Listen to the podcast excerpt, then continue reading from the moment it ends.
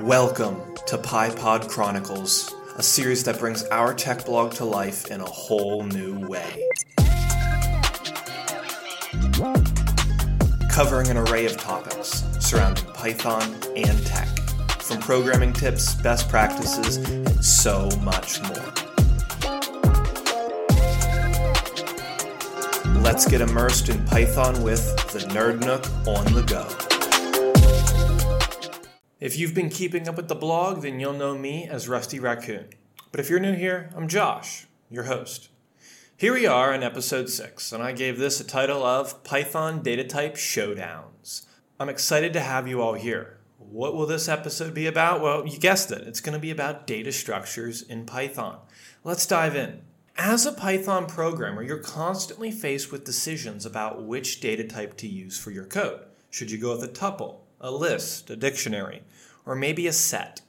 Each data type has its own personality. Each data type has its own personality with strengths and weaknesses that can impact your code's performance as well as its flexibility. In this episode, we're going to take a closer look at the differences between these three types of data. Now, I'm not going to go into sets here today. I really want to focus on tuples, lists, and dictionaries. At a later stage, I can spend more time, if you guys are up for it, with dictionaries and sets. We are going to give you a few examples to help you make informed decisions about which data type to use. Let's start off with talking about tuples. Now, tuples are like a breath of fresh air with their elegant simplicity. They're often used to represent fixed collections of related values that should not be modified. So, for example, um, we can use tuples in Python to deal with like RGB colors, for example. So if you've ever used Pygame before, you know that any colors in there, you might use RGB.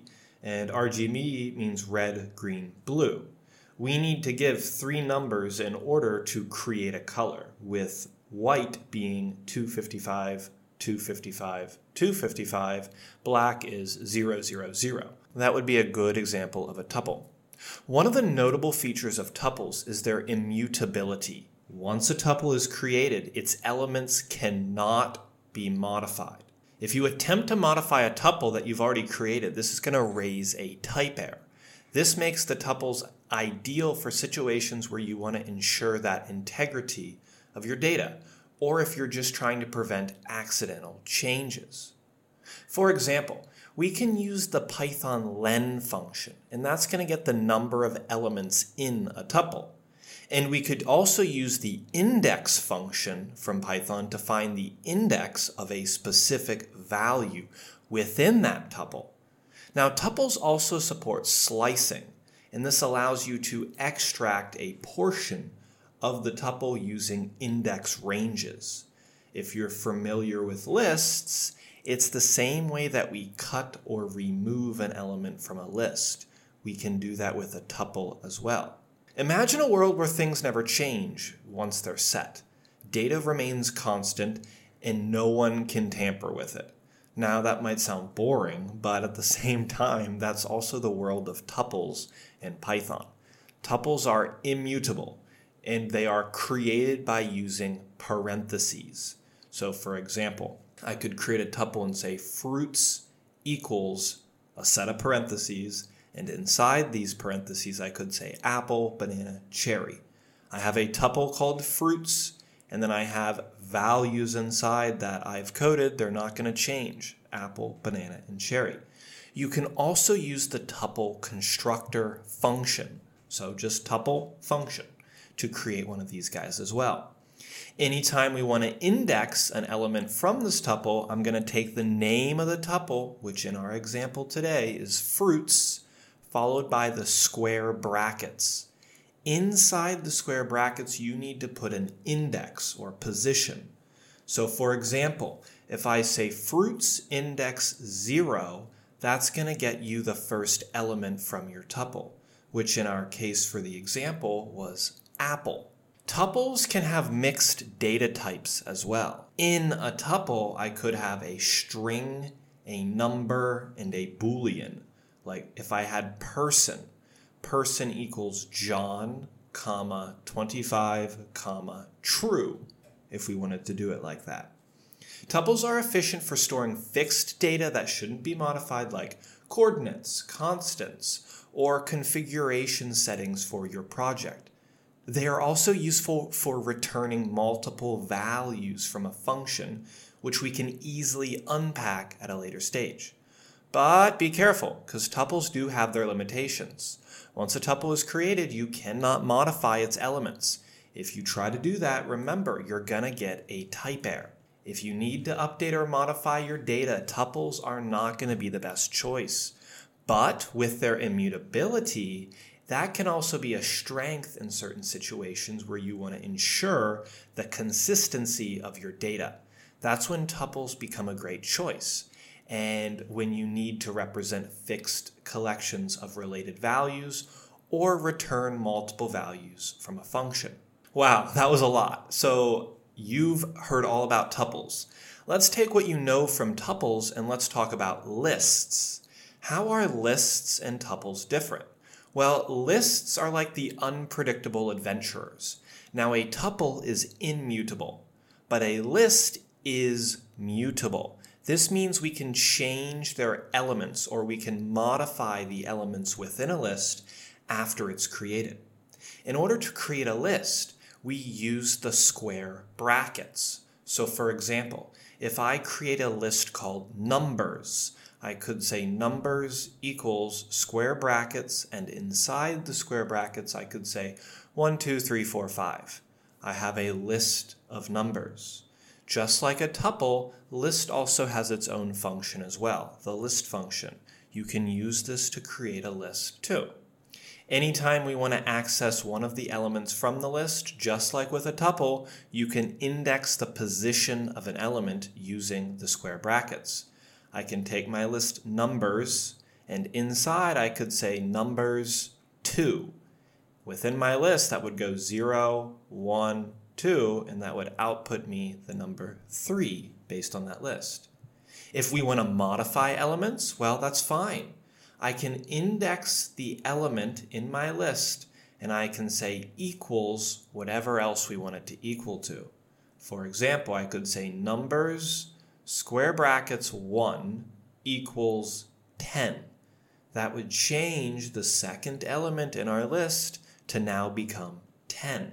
Lists are flexible and versatile, and this makes them perfect for situations where data needs to be modified or updated frequently. They can be used to store collections of items, keep track of dynamic data, and manipulate data in various ways. And the advantage to using lists over tuples is lists also come with many built in methods from Python, and these are powerful tools. So, for example, you now have the append method. Append in English just means add, and this allows you to add an element to a list. You take the name of your list, link it with the append method. Inside the parentheses of append, you put what do you want to add to your list. The opposite of the append method is the remove method. I can remove an element from the list. Or maybe you want to add multiple elements at once. To do that, you can use extend. You'll have to do a little bit of research on your own, but there are a lot of cool list methods you can use to work with this data structure. Although lists are like those unpredictable adventurers, lists can also be prone to unexpected changes. Since lists are mutable, they can also be modified accidentally or intentionally, which may cause some unexpected behavior in your code. If you need to ensure data integrity and prevent unintended modifications, lists may not be the best choice. Think about tuples. But, however, their flexibility and versatility make them ideal for situations where you need dynamic data that can be modified on the go. They're great for that.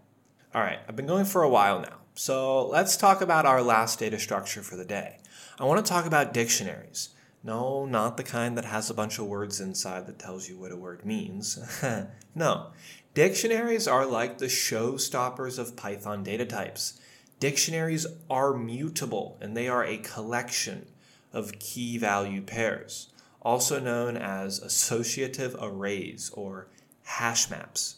we create a dictionary using the curly braces, or the dict function in Python. And it consists of keys with corresponding values. Every key and value is separated by a colon. Every key value pair is separated by a comma. Dictionaries are like boxes of chocolates with these little key value pairs because you can use any hashable data type as keys, like strings, numbers. The values can be any other type of data, like lists or even other dictionaries. This makes them highly versatile. And one of the strengths of dictionaries is their ability to provide fast lookups. So think of it like a mini database, as they're implemented using a hash table. This is going to make them really ideal for situations where you need to search for values based on keys, like working with a large data set or your configuration settings. Now, just like lists, dictionaries also have a range of built in methods that allow you to manipulate and manage the data. Like you can use the get method, and this is going to retrieve all the values associated with a certain key, with the option to specify a default value if that key doesn't exist. We could use the update method to add or modify a key pair. With that being said, dictionaries do have some quirks. They are not ordered, meaning the order of the elements is not going to be preserved within this data structure. This can be a concern if you need to maintain a specific order in your data. Additionally, dictionaries can raise a key error if you try to access a key that does not exist in your dictionary. Let's take a look at these results and let's bring our adventure here to a close. I've addressed three data structures Lists are versatile and mutable, making them suitable for dynamic collections of items. Dictionaries get your lookups fast and give you a lot of pre built in methods. This makes them ideal for key value pairs, like name of a person, and every person has a bunch of values like last name, age, hobbies. A dictionary is great for that. And number three, Tuples. Tuples are good for their simplicity and immutability, making them perfect for fixed collections of related values. Understanding the strengths and limitations of these data types can help you choose the right one for your specific needs, and this unlocks the full power of Python's data manipulation capabilities. Wow, that's all for now. Thanks, guys, for tuning in for this episode of PyPod Chronicles, and be sure to check out the blog if you're looking for more link in the description. Well, until next time, I will see you guys in the next episode.